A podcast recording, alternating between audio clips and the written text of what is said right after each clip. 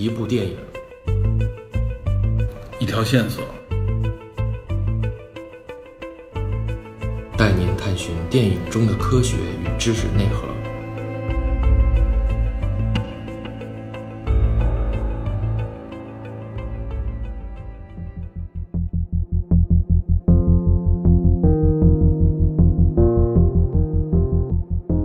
Hello，大家好，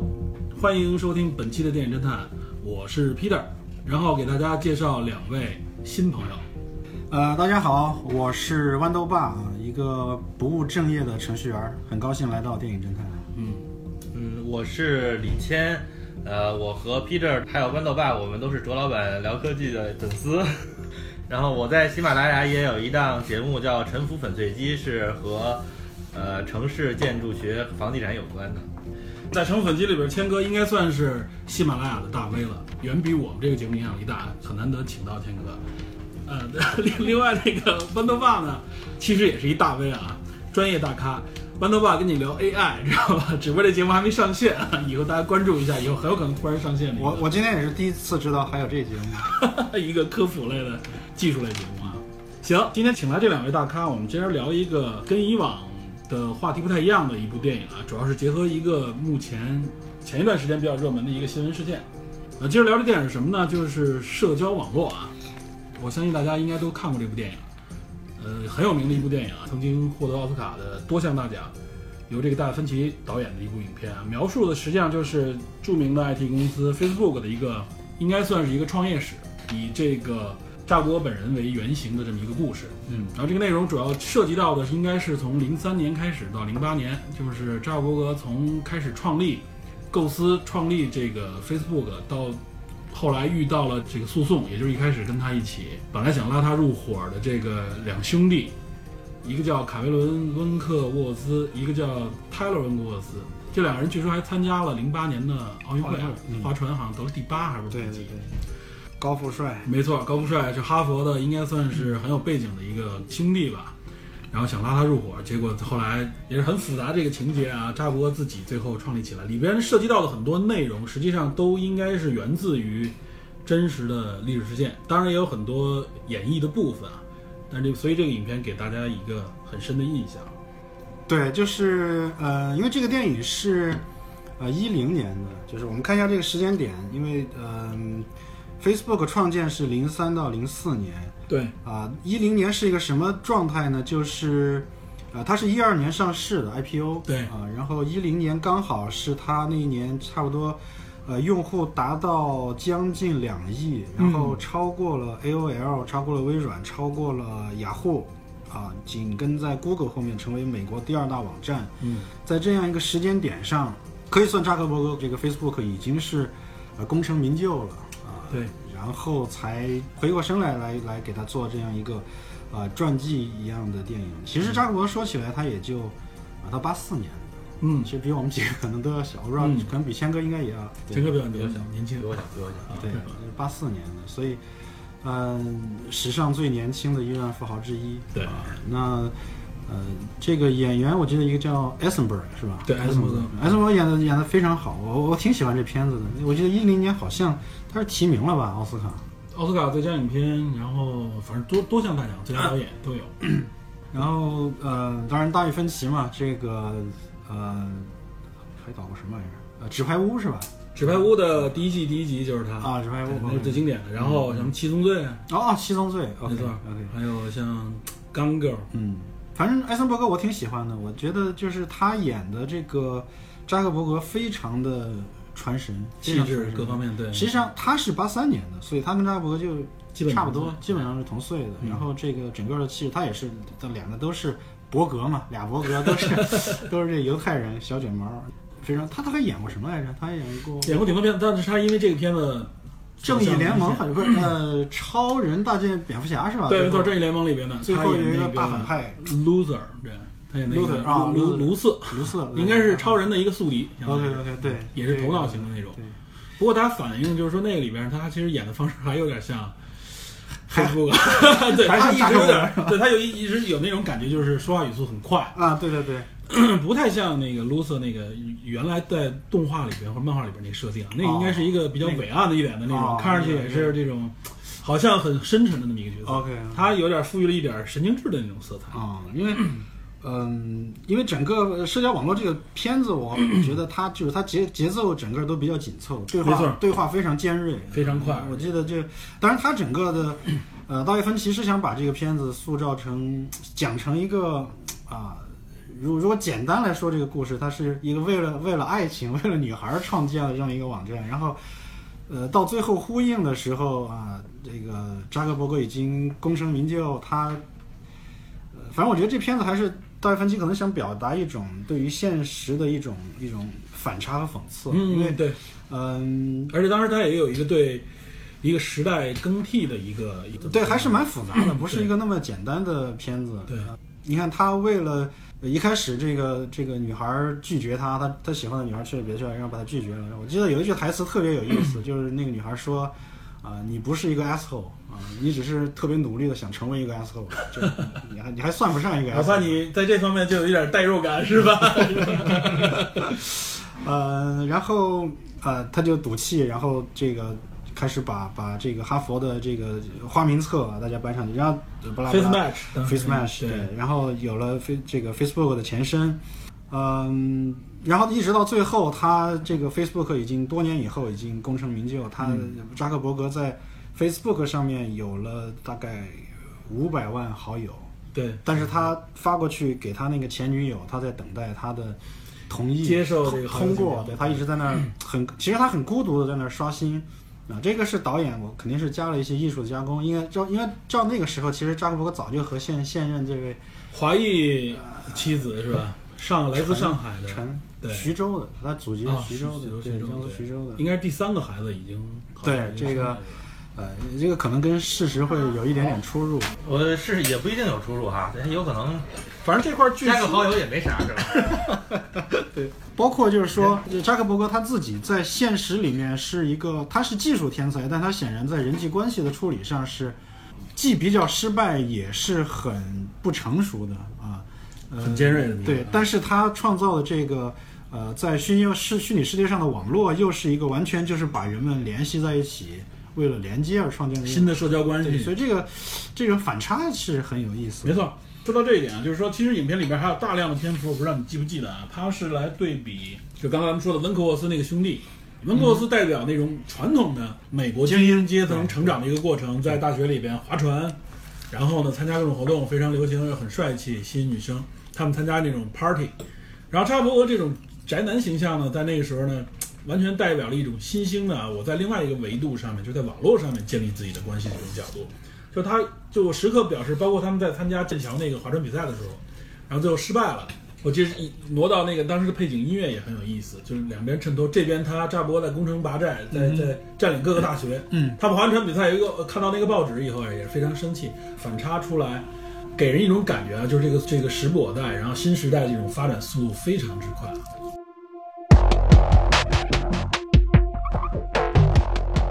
社交网络这部电影刺激了，应该在当时一零年前后那一代人，有一批人是因为这部电影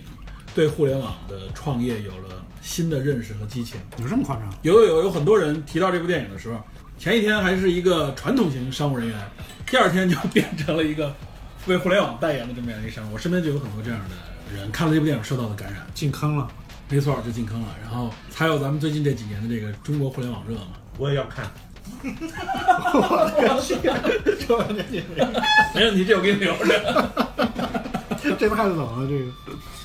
嗯，其实一零年的时候，扎克伯格自费包了好几场，组织他们 Facebook 当时全体员工观看，你说明他自己还是非常，他还是很喜欢。就是我觉得一个人，而且还这么年轻，还不是说一老头儿。嗯，对，呃，是我几十年以前有有生之年，我坐在电影院里看着我以前说过的那些话和故事，我觉得还是这感觉还是挺有挺有意思的。嗯，呃，而且那个片子的还原度非常高，没错，就是据扎克伯格说，那个艾森伯格穿的每一件 T 恤都可以在我的衣柜里找到。嗯我相信是达芬奇已经把可能扎伯认为在现实当中没有完全体会或者表达出来的东西都被达芬奇给挖掘出来，嗯或者会用更夸张的电影手段把它表达出来。所以看那个电影，我觉得那感染力也是非常强的一部电影。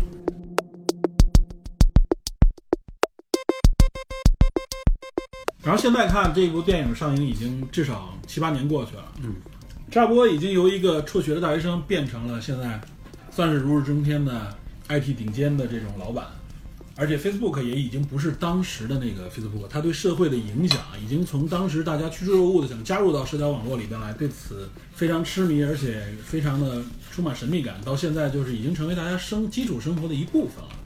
包括其实对我们国人也是有很大影响，就是大家都认为其实微信就算是中国版的，微信，嗯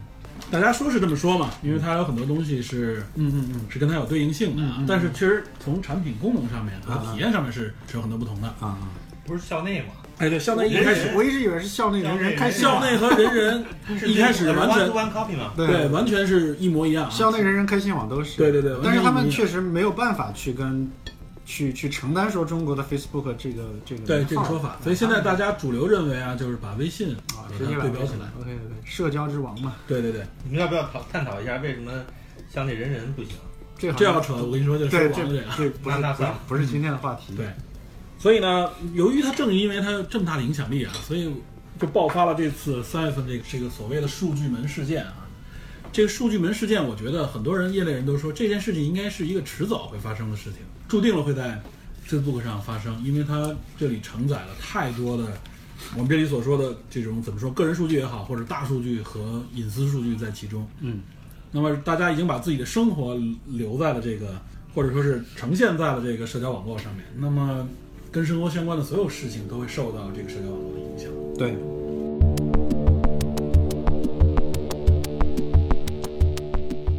这个事情我简单跟大家说一下，这个这个来龙去脉。这我也同意这个 Peter 刚才说的，就为什么说这个事情迟早就一定会在 Facebook 上发生，而且为什么是 Facebook 呢？因为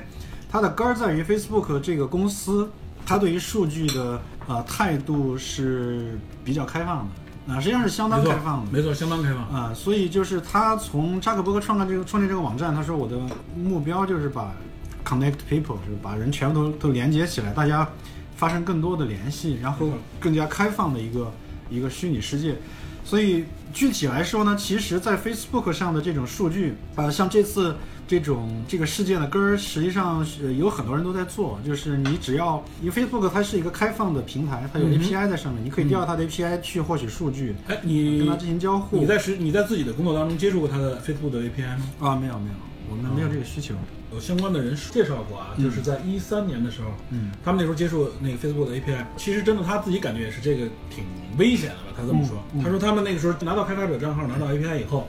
就可以看到他们这里边凡是接受了协议的用户啊，每一次点赞、每一次评论的内容，对包括它上面的所有的相关的他爱好这类数据都是相对开放。，对，是这样的。后来也是导致一四年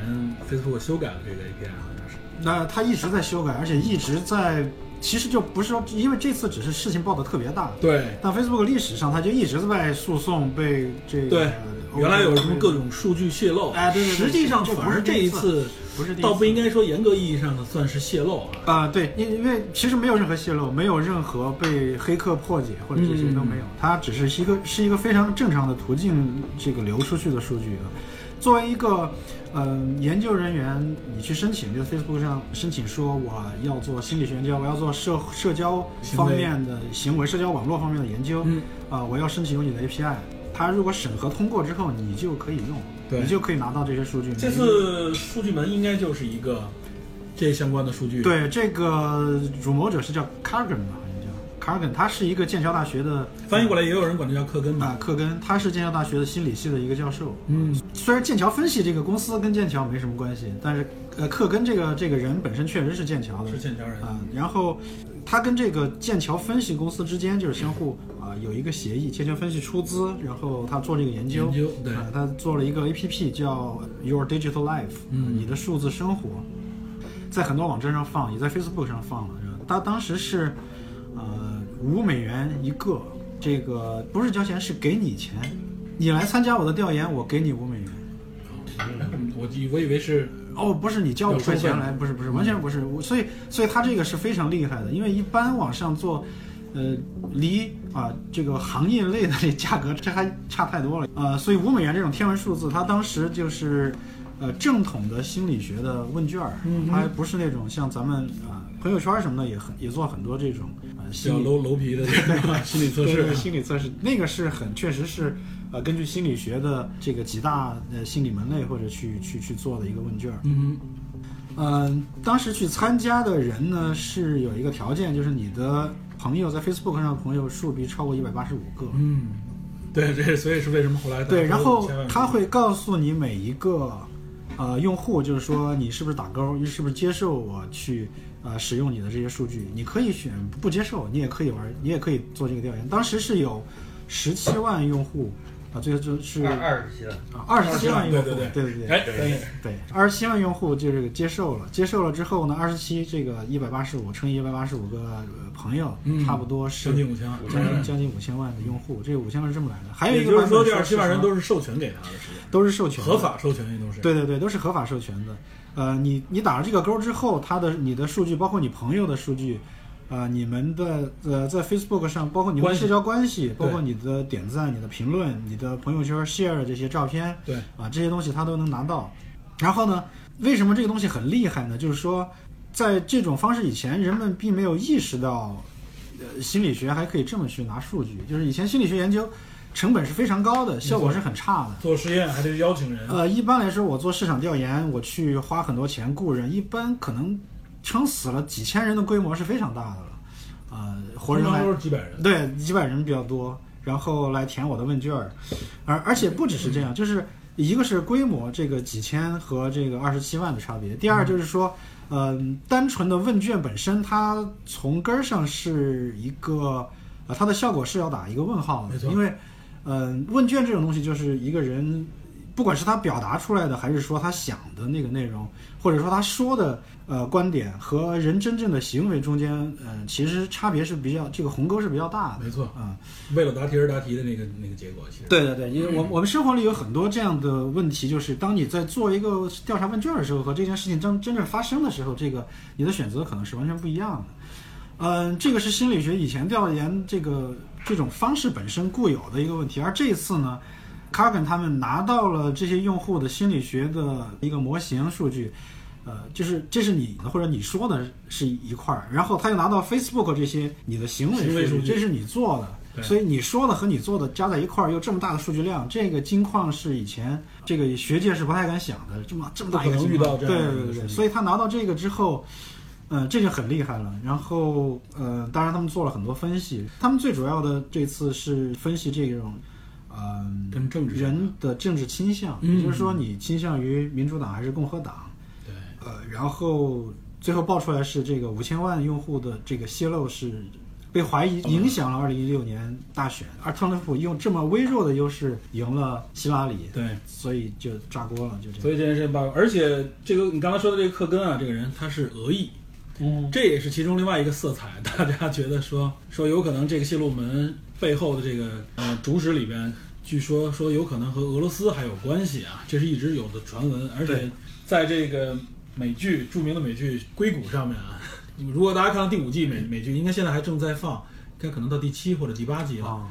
它那个片头就是 Facebook，大家原来看各个公司的 logo 都会出现，那里边 Facebook 那个 logo 马上就转变成了俄文，知道吗？就影射这次事件 和这个有关。嗯嗯，这当然都是都是艺术创作的这个再加工阴谋论之类的在里边啊。实际上，这个克根的这个俄裔和这件事情本身没有任何关联。嗯嗯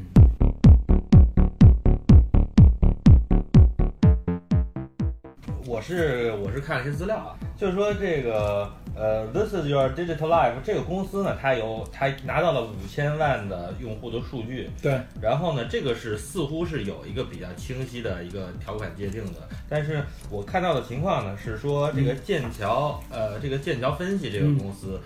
从这个从他们家从这个项目里上面获取这个数据，实际上是没有授权的。是没有对，或者说没有清晰的授权的，这个就是一个有可能会产生争议的地方。据说是 Facebook 追到这件事情了以后，也发了律师函要求停止这个共享，但是实际上他没有跟踪后边的这个事情，而且对方说，我记得说这个克敦也回复了说 OK，我停止，但实际上他也没停，但是 Facebook 也没有去追这件事情，成为了 Facebook 被诟病的一点，就是说他没有尽职去将这件事情执行到位。这是这件事情唯一从头到尾这件事情唯一涉嫌这个违法，呃，违反法规的这种点就在这儿。对其他的其实是没有任何违反现行法律的。嗯，你作为 Kagan 来说，你为了心理学研究，你去申请要这个数据，我给了这个数据，然后你确实是做了研究，做完研究之后，这个数据你把它给了第三方，嗯你给了剑桥分析，呃，你违反了当初你和 Facebook 之间签订的协议，你也违反了这个 APP 和用户之间的协议，没错，呃，这个点是有问题的。但是呢，从另一个角度来说，这个东西它其实是一个灰色地带，就一直是一个对事实上的灰色地带。对，嗯，相关的法律也没有特别界定。相关的法律没有特别明确的嗯界定这一块儿，就是说，呃，一个数据被一个机构 A 啊、使用完了之后，它的归属到底怎么样，不清楚。对，呃，是不是 A 用完了还能给机构 B 用？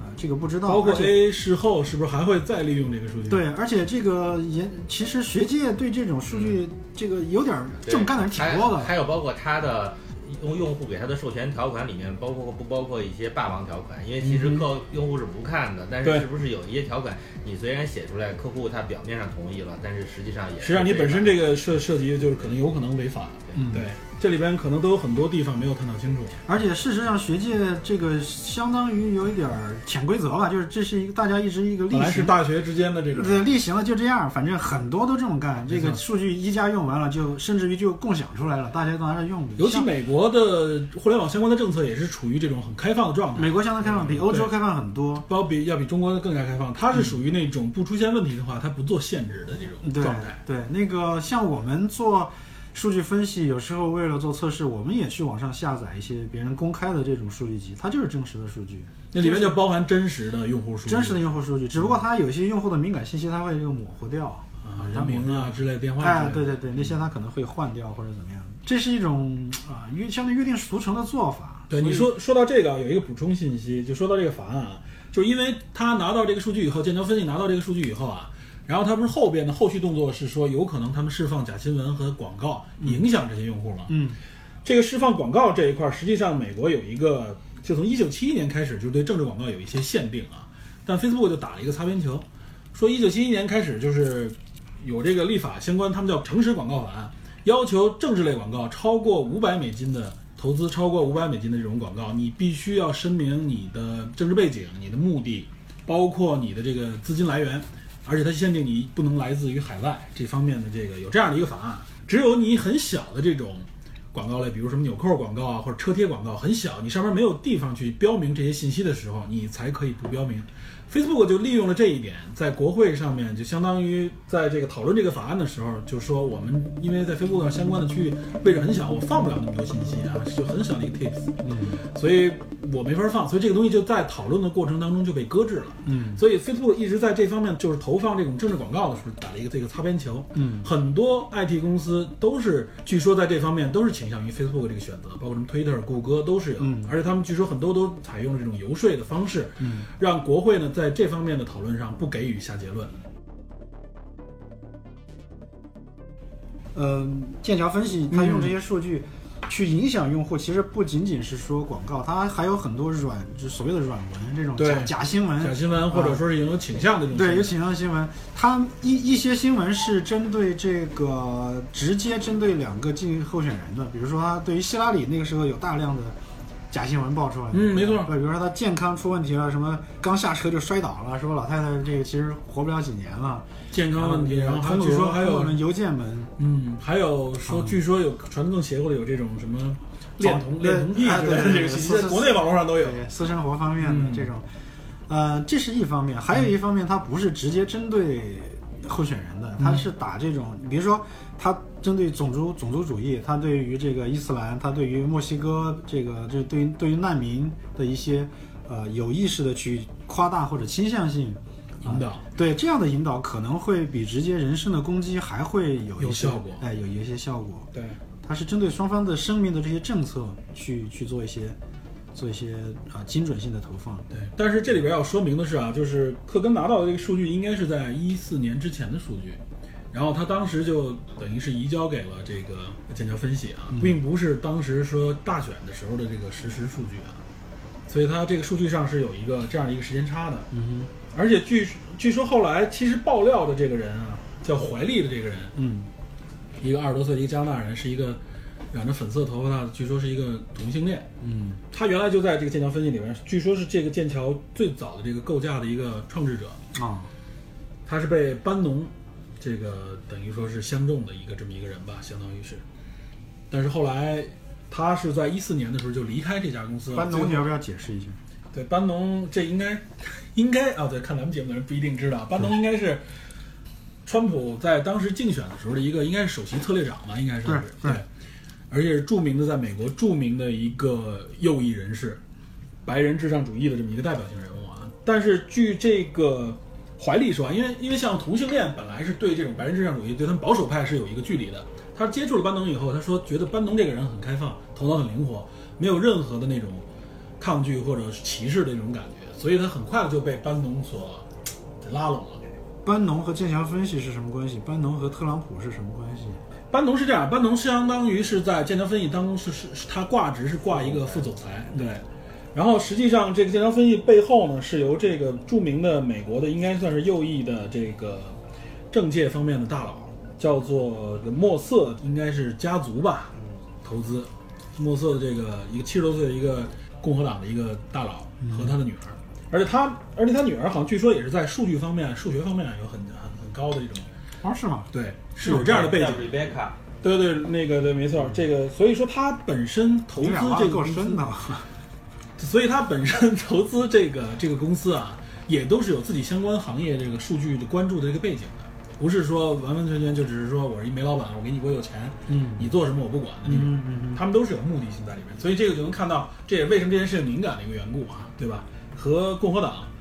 包括班农的这个身份和川普的这个竞选啊，川普现在已经是美国总统，有着非常就是无法割割裂开的这个关系吧，应该算是。就是处于一个非常敏感的区域。没错，非常极其敏感，尤其是这个大选结果出来以后啊，民主党人一直是可以说是义愤填膺，你知道吧？而且这磨刀霍霍，就是中中期选举的时候，有可能要发动起罢免这个川普的这个议案，嗯，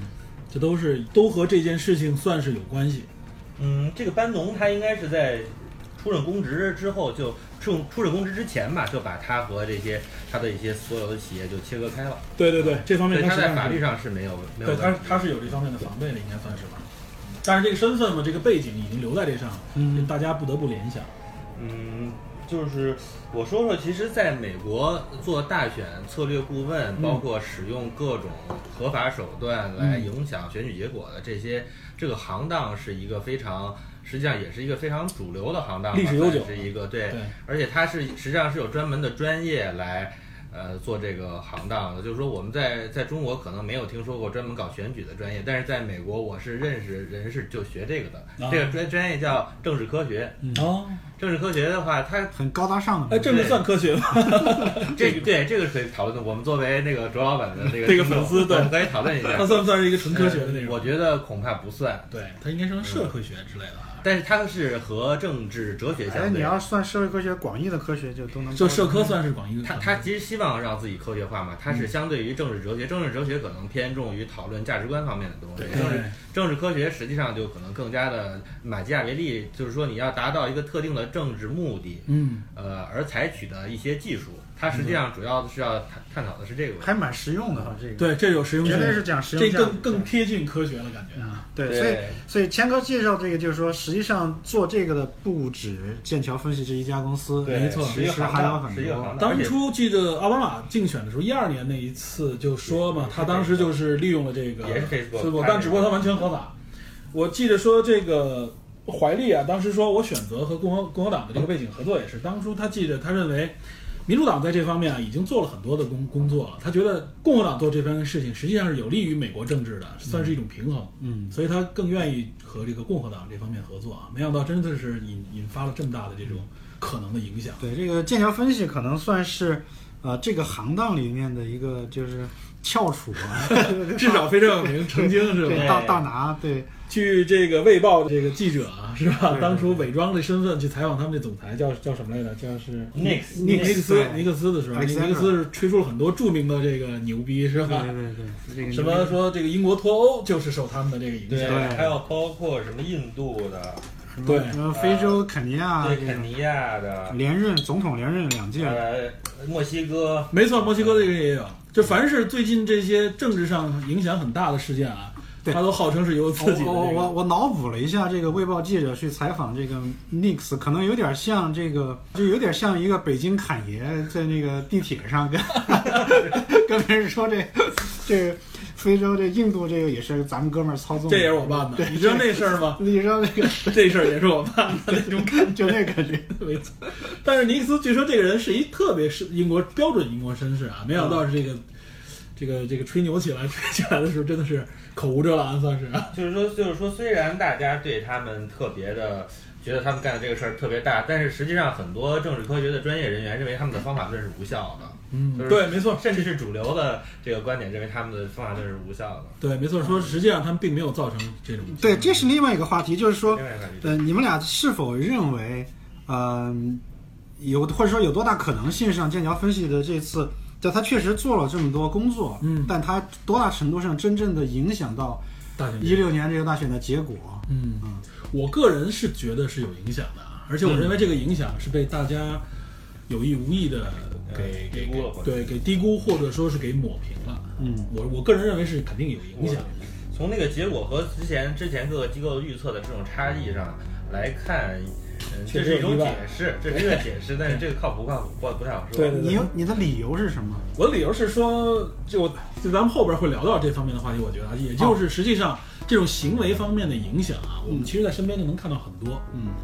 呃，因为我看到过有的人说啊，说在政治方面，尤其举出一些例子来说，说说实际上他是做不到一个有效影响的，有甚至有可能很多影响，你主观的认为你是这样是一样的，会起到反的作用。但是实际上我，我结合现在生活当中遇到的一些案例啊，包括我们被营销、被推广的时候，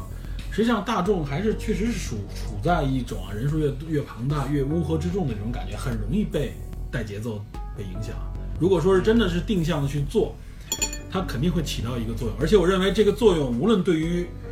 这个我就说民主党或者共和党来说，他们都不会说强调这个作用有多大，他肯定会让这个作用说认为是有，但不能强调到一个极致的作用，不然的话大大众会觉得那我们的政治完全被操控了，这可能就就牵扯到后边这个政治是否能够被操控的这么一个话题了，就是。呃，就是说我我其实同意歌德说的，不是说错超 sorry，我同意 Peter 说的。我我也是直接就接下去了。嗯，就是说，不管他这次大家觉得它管用或者不管用，他的这个方法论呢，我觉得从呃一个更大的一个图景上来看，肯定是在一个正确的方向上。就是说这，它的这个随着它的技术的不断精进，或者它的数据资源的不断的丰富，呃，我觉得这种相当于是现代的巫术吧，应该是在未来应该是有一种武器级的效果。没错，而且我跟你说的很好，现巫术，尤其是在 AI 的这个这个协助之下，这种抽样或者说是这种它这种这种视力的能力，可能是我们人类自己主观是发现不了的一些痕迹，或者说是一种规律，都能被它发现。对。嗯，那实际上咱们就顺顺着往下讨论，就是啊这个大选结果到底能不能被操纵？如果换成你的话，你会去怎么操纵？呃，这是两个问题啊，就是我觉得第一，我我的看法和 Peter 有点不一样。我觉得就这一次事件来讲，大概率来讲，呃，应该是我认为是没有起到这个效果的。当然，这个我的看我的观点不是特别的呃坚决，就是实际上我我基本上持的是一个不知道的这个不可知的这么一个也就是说，它作用可能有，也没有那么这个答案我觉得永远也不知道，就这次来讲。但是但是是为什么呢？就是，呃，先从一个角度来讲，我们看二零一六年这个大选的结果，最后，呃，具体的票数我不记得，但应该是，呃，希拉里就落后可能啊二十二十多票的样子，就选举人票，选举人票哎、落落后二十多票，非常接近的一个结果。嗯，呃，如果是算当时全国所有选民普选这个选民投票数的话，希拉里是胜出的啊，是比川普要多的。就真正投票的公民的这个这个数量。对对对，就完全是选举人票丢了，而这个呃最主要的几个摇摆州，呃，这个应该是这个一个是威斯康星，一个是宾州密歇根、啊，密歇根，对，对这三个，俄亥俄，这那个加起来可能也就差不多就三十来票。嗯，这几个摇摆州都倒向了这个川普川普，而且，嗯，密歇根应该是差不多就连几几十年没选过。对一直都没有选过共和党，一直是投民主党，这次倒向川普。嗯，所以其实，而且这三个州最后加起来也就差了十万票的样子。嗯啊，呃，也就是说，一个可能一点二、一点三亿呃投票呃一次一次大选，它最终的结果是这十万人去左右了这个这个选举的结果。实际上要操作这个东西，首先呃就是就像你接着问我，如果我来做，我要怎么操作，对吧？嗯首先呃我肯定要筛选一下，因为呃从地域上来讲，深蓝州和深红州这个。大本营就我觉得就不用考虑了，因为你操纵也没用，反正它像加州这种，你你去就不用去影响，这 是浪费浪对浪费钱。嗯，从地域上来讲，这个明显政治偏向的州就不用考虑了。第二个，从个人上来讲，呃，那些政治观点非常坚定的，如果你分析出来，他他非常坚定，我觉得你也不用去费这个口舌了。所以，真正有影响的只只存在于说摇摆州里面的摇摆的选民，他的政治倾向不是那么。呃，他是偏中间的，他也无所谓。那在这种情况下，这些人是有价值，会被去影响的。那这五千万人里面有多少是属于这样的情况？呃，我觉得是一个比较关键的问题。呃，我个人觉得这种呃概率可能是是相当小的，因为这五千万用户不是只限于美国的用户，它是全球的用户。那它要落到美国，落到美国的这几个摇摆州里面的。呃，政治观点相当于中立的、比较中立的这样的选民，我觉得数量可能是一个非常小的数量。啊，这个是我主要的一个对。一个观点。豌豆爸说的这个观点我明白，就是因为美国大选是一个结构啊非常清晰、规则非常清晰的一个点。如果真的是像你说的想达到一个精准操作的话，它需要需要瞄准的这个内容、瞄准的人和瞄准的数据是具有非常针非常大的针对性。还有很多条件，没错，这个条件有其中有一点不能满足，就无法构成。对，但是我的观点是这样啊，就实际上我是觉得啊，就是这五千万是我们认为的数据泄露人。嗯但是 Facebook 的方式，大家应该知道，它是一个就是完全可以无限制传播的一点啊。嗯就是五千万人作为基础的话，去传播和观看这些内容的时候，它会对他们身边的好友造成影响。而且像刚才我们也说了，说这些人都是呃好友，就是二十七万人里边都是好友在一百八十五这个数据以上的。对，就是我认为他还能传播，因为首先他这个人都是一些精选的一些人，他影响力本身也在。嗯这就说到了一点啊，就是说这个人当中啊，我们身边也能看到，有些人是意见领袖，嗯就是他的传他的好友相对数也会比较多，而且能够主动参与这种这种选择的人，相对来说应该是在互联网上面，在社交媒体上比较活跃的一些人，他的朋友应该多多少少会具备这样的属性，嗯不是说我可能只有几个朋友，或者说是很就不太接触这方面的人啊，所以这些人可能会成为一个骨干的群体啊。这个我觉得这个影响力是实际上通过咱们刚才所说的这个泄露事件是不能直接被看到，或者说其实你根本就无法去嗯。去追寻的这么一个。所以说，嗯，这也是我说这个其实是不可知的，就是这个答案我们永远不知道。只是说从分析上来讲，我个人认为概率比较小，因为我刚才还只说了第一点。嗯，呃，另外一个原因是这种分析大家有点也过于神化它了。其实大数据分析没有那么神。嗯啊、没有那么神，在在现在来说，而且包括克根他在和一个教授的这个通信里面，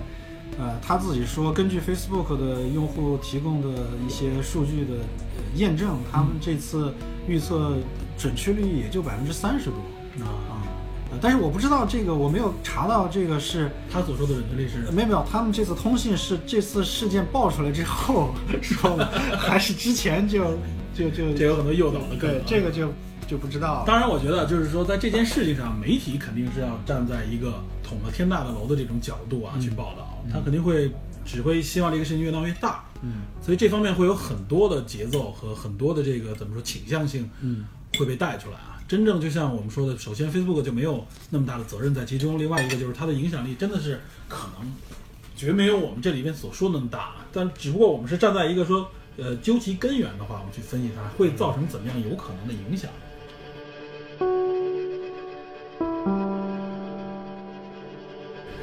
呃，然后这个事件暴露以后啊，就是应该是四月份吧，这个扎伯格出席了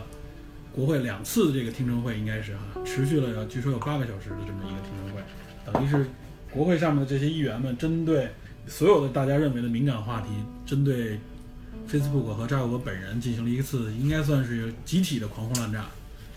但是这个听证会总体下来给我的感觉啊，实际上是等于给 Facebook 给扎克伯本人是加分的这么一个状态啊。嗯，这个听证会上面其实有很多细节和话题可以聊的。嗯，反正听证会我看了一部分吧，我也没看太多。呃，反正总的感想就是，呃，其实我还是蛮感慨的。呃，小扎这个这个从男孩变成男人了。对对对，在电影里边是一个那样的一个主要狂放的一主要是个。看到这个，因为他这个听证会还是非常严厉的。嗯，这个虽然都是一帮参议员老头老太太，但是说话有的是非常非常尖锐的。不客气的。对，有的有的像有的参议员，我记得当时是问的是啊，就直接问他说是不是我要付你的钱才能拿回，就拿回我的隐私。嗯啊、还有一个直接说，那个二零零六年的时候，你就在向大家道歉，嗯啊，零八年你又向大家道歉，现在你还在向大家道歉，啊，这个就诸如此类的吧，都问得非常的不客气。然后小扎基本上都是很呃很诚恳的，我觉得作为这个外交辞令上，他还是显得非常诚恳的，他不是完全的那种套话。呃，或者是圆过去那种模棱两可，他给出了很多不说冠冕堂皇对很多很多具体的措施。事实上，这次事情爆出来之后，呃，Facebook 很快也就出了一系列的这个 tool 在网站上，你可以去查，呃，有哪些应用，有哪些第三方的应用用了 Facebook 的账户，用了什么数据，你的个人数据被谁在对，在越谁用，你可以你可以把它关掉。可以管理，等于是直接对对隐私进行管。其实它原来就有这方面的，只不过不够多，不够友好，不够完善，对，嗯呃，不够方便。嗯当然，就是因为我看的时候会浮浮现出这个啊，电影里那个，啊、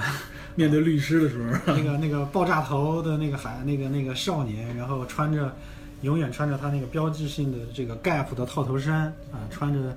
牛仔裤，然后拖鞋，他那个拖鞋特逗，他那个拖鞋是阿迪的那种拖鞋，就是就是美国一般人都穿人字拖嘛，嗯。他不是人字拖，他是咱们那种把脚包起来的那对种拖鞋，包脚那种拖鞋，对，他不是人字拖，跟别人不一样。然后一副就是啊、我是技术狂人，然后那个其他事情都不放在心上没错。啊、他我记得跟别人我记得当时有一个台词特别的印象深刻，嗯就是当他那个律师问到，就对方的律师啊，温克沃温克沃兹那个律师就说到，说他们当时那个场景，他们怎么来确定这个事情是在那个俱乐部，当时应该算是哈佛的一个比较著名的一个有身份的这个情况才能进入那个俱乐部里面。然后他现在说，说我现在基本上我可以把你这条街全都买下来啊，然后当做我自己的乒乓球室。当时我听完这句话以后，是非常感觉到非常震撼啊，就是已经完全就是一个，反正老子有钱，哦，他是非常这个不客气的，因为他有好好多事例嘛。然后这两个兄弟去告他的时候，他当时的那个那个态度就是，他其实是很很很蔑视的。嗯，他也并不否认说我我参考了你们的这个啊 idea 我 copy 了你们的这个这个想法，但是他的意思就是你们的创意永远比不上我的行为、我的行动啊、我的实现。当然，这个历史上这些其实这些大公司很多也未必屁股都很干净。你像这个苹果抄苹果的这个呃故意这个用户界面图形用户界面是抄施乐的，嗯啊然后这个微软盖茨再去抄苹果，啊，都是早期有些这个这方面的版权上的问题。嗯，扎克伯格后后来他年轻的时候，这个 Facebook 他去跟跟投资人见面啊，嗯，咱们一般跟投资人见面，恨不得都是这金主是吧？这大爷，毕恭毕敬，他就扔出一张名片，他当时那个名片上面印的是，哎，这个英文怎怎么翻过来啊？这个说 I am CEO bitch，这个名片上是这么印的啊。然后，呃，他很好的朋友就是 Facebook 第一任那个 CEO 肖恩帕克，嗯硅谷浪子，这个他应该是 Napster 的创始人。对，他早年在认识扎克伯格他们这帮人之前，他跟合伙人，呃，红杉的这个人闹翻了，被人给踢出来了。对，后来扎克伯格去红杉想投资这个 Facebook 的时候，扎克伯格去给他报仇，报这个出这口闷气，跟红杉投资的这人一坐下来，他就直接说，呃，我告诉你们十个理由不要投我，就是不要那个跟我们跟 Facebook 投资。第一就是，呃，我们不挣钱；第二就是我今天到这儿来唯一的原因就是你们想见我，啊然后巴拉巴拉，反正十条理由列出来。据说他还穿着睡衣去了，啊，对对对，这是非常的，就是为了出一口气，非常的蔑视对方。然后，当然红杉当然肯定也不会投了，而且这件事情的这个后续发酵是，嗯，大概一一零还是一一年的时候，Facebook 收购那个 WhatsApp，嗯，呃，付了应该是有差不多九十亿美元，嗯。六十亿的一现金加上三十亿的那个股票，呃，有三十亿，这个基本上是红杉从中作梗，就是报这个当年的 当年的仇。羞辱之仇。但是血一之仇啊。对对对，这个这个代价还是相当昂贵的。嗯，现在 WhatsApp 应该也算是 Facebook 里边的新鲜血啊，WhatsApp、In Instagram 都是都是重磅的这个，当然，所以我就想起当年他是他是那样的一个一个桀骜不驯的少年，少年对，然后呃再看后来形象慢慢慢的变了，就是他和这个啊华裔的这个这个姑娘陈结婚之后，呃生了生孩子，然后一个好爸爸是吧，好丈夫、好男人的形象突然就出来对了，，然后社交形象营销的非常好。对，那个来来中国这个在天安门跑步，所以我当时看的时候，我觉得挺感慨的。我说这个，我不知道他坐在那儿，看着上面参议员在那说话的时候，心里是不是一万匹草泥马飞过，然后问候对方的父母。但是他有可能，第一，我觉得他有可能是真心的、很真诚的去去应对这个危机。我我觉得应该是很真真诚的。对，还有一种可能是他这个奥斯卡这个金像奖这个男主，这完全是在演。但是我觉得反正从我觉得无论是哪一种，我都很佩服。对，从从当时从视频上面看啊，本人是绝对是非常真诚的。反正啊对扎博摆出那个样子，对就是，要不然我说真实真是我说，要么他就是奥斯卡这个小金人儿这个 影影帝。对，非常诚恳，然后反正是也算是对答如流吧，所有的问题都给出了一个非常诚恳的解释。对市场的反应也是，听证会之后立马股价就对啊，Facebook 在这件在听证会之后啊，就是这件事情发酵最深的时候，Facebook 的这个股票价值从一百九十美元一直跌到了一百五十美元，就跌了将近百分之二十。对然后到现在我们可以看啊，Facebook 的这股价，我今天特意查了一下，到了一百八十二美金了，嗯基本上回来了是不是就算是这件事情完全成了一个黑天鹅事件啊，这个也算投资界里边很著名的，就是你要抓到一只黑天鹅，那基本上就算是可以赚一笔了。你抄底了吗？没有，我当我想到这个事儿的时候，Facebook 已经起来了，你知道吧？而且 Facebook 的这个第一季报也出来了啊，就是说完全没有看到受这个数据事件的影响，因为这数据事件之前二一七年就爆出来了，嗯然后它的日活已经达到了十四点五亿，嗯，然后它的月活可以达到二十二亿用户了，这都是创新高、历史新高的这么一个数据，而且也能看到这确实全球第一的一个社交数据，对，如果 Facebook 是一个国家的话，那它就是最大最大的一个了。对，所以这件事情怎么说呢？至少从目前来看，扎伯格本人包括 Facebook 的这个应对策略，应该算是成功的吧？至少算是这个危机算是翻过去了吧？对，把这个危机至少我们看到目前来看，应该是把这个炸弹算是给拆除了。呃只是目前吧，因为美国的这种事件总是牵扯特别长。不过后边还说有可能会有一个天价的索赔的。对对对，因为涉及到五千万用户嘛。不过后来有解释说，说真正就算是赔偿，他也只能只会赔这个二十七万人。啊，不会去碰到那个关系里面，因为那关系里面的用户他他是拿不到他们的相关数据的，而且这二十七万人说实话是你是有是有法律授权的，嗯。基本上其实这件事情上面，也就是追究一下刚才咱们说的他的那个没有去去紧跟那个数据泄露的那件事儿那一点，其他地方它完全都是合法的。以 Facebook 自己的这个这个公关和自己的律师团队，我相信这件事情应该不会轻易而易的把 Facebook 扳倒。对这个后续的还有两个事儿，一个是这个，据说是 Facebook 的那个游说的预算这个激增，游说团队啊，对，游说团队又该出动了。然后那个，另外跟这个事情相关的是，呃，欧洲在四月份刚通过了这个酝酿两年，呃的这个 GDPR，嗯，对，知道。这个公共数据，呃，公共数据这个隐私方面管理就非常严格的一个规定。那，呃，这个规定一出来之后呢，Facebook 大概是可能在一周之内就宣布把所有的就是美国之外的用户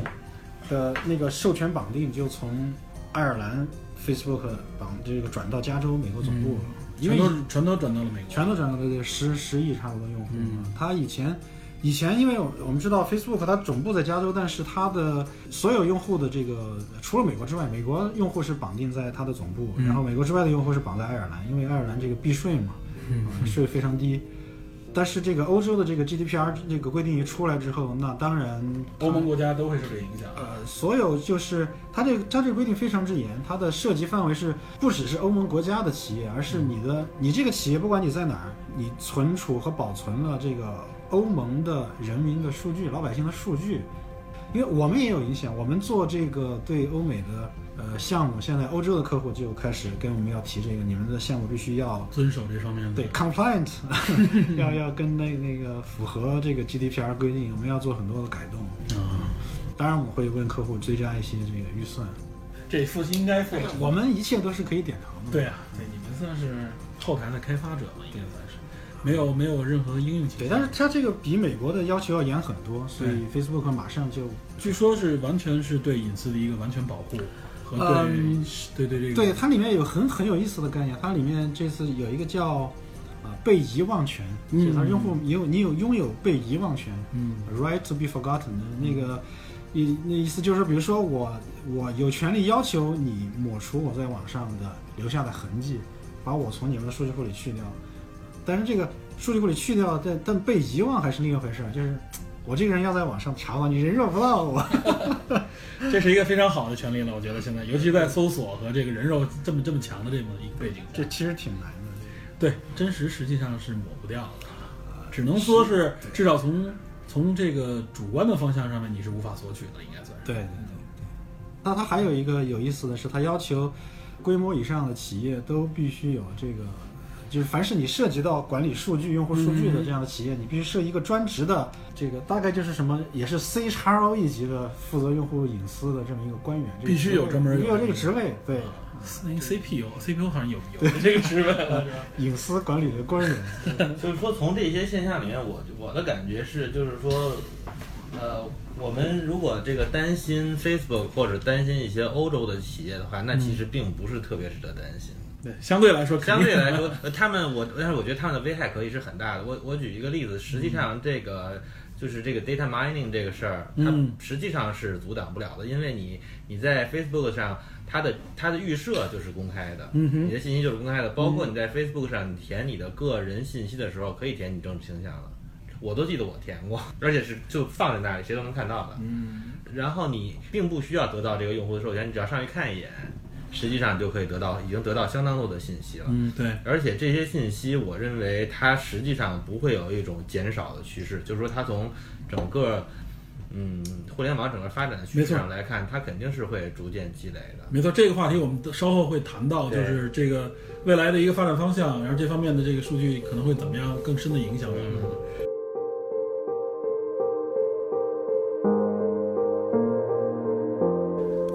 到这里先告一段落。呃，因为这次有关 Facebook 的数据门事件，我们三个人聊得比较广，时间相对比较长。为了不影响大家的收听质量，这一期关于数据门与个人隐私的节目将分成两段播出。在下一段中，我们围绕数据门这个话题，谈及有关个人隐私数据的泄露到底会对我们形成怎样的影响。在互联网与科技发展如此迅猛的时代，我们该如何保护自己的个人隐私？人类社会政治文明的发展会否因此受到巨大的影响？希望您继续锁定电影侦探，收听本期节目的下集内容。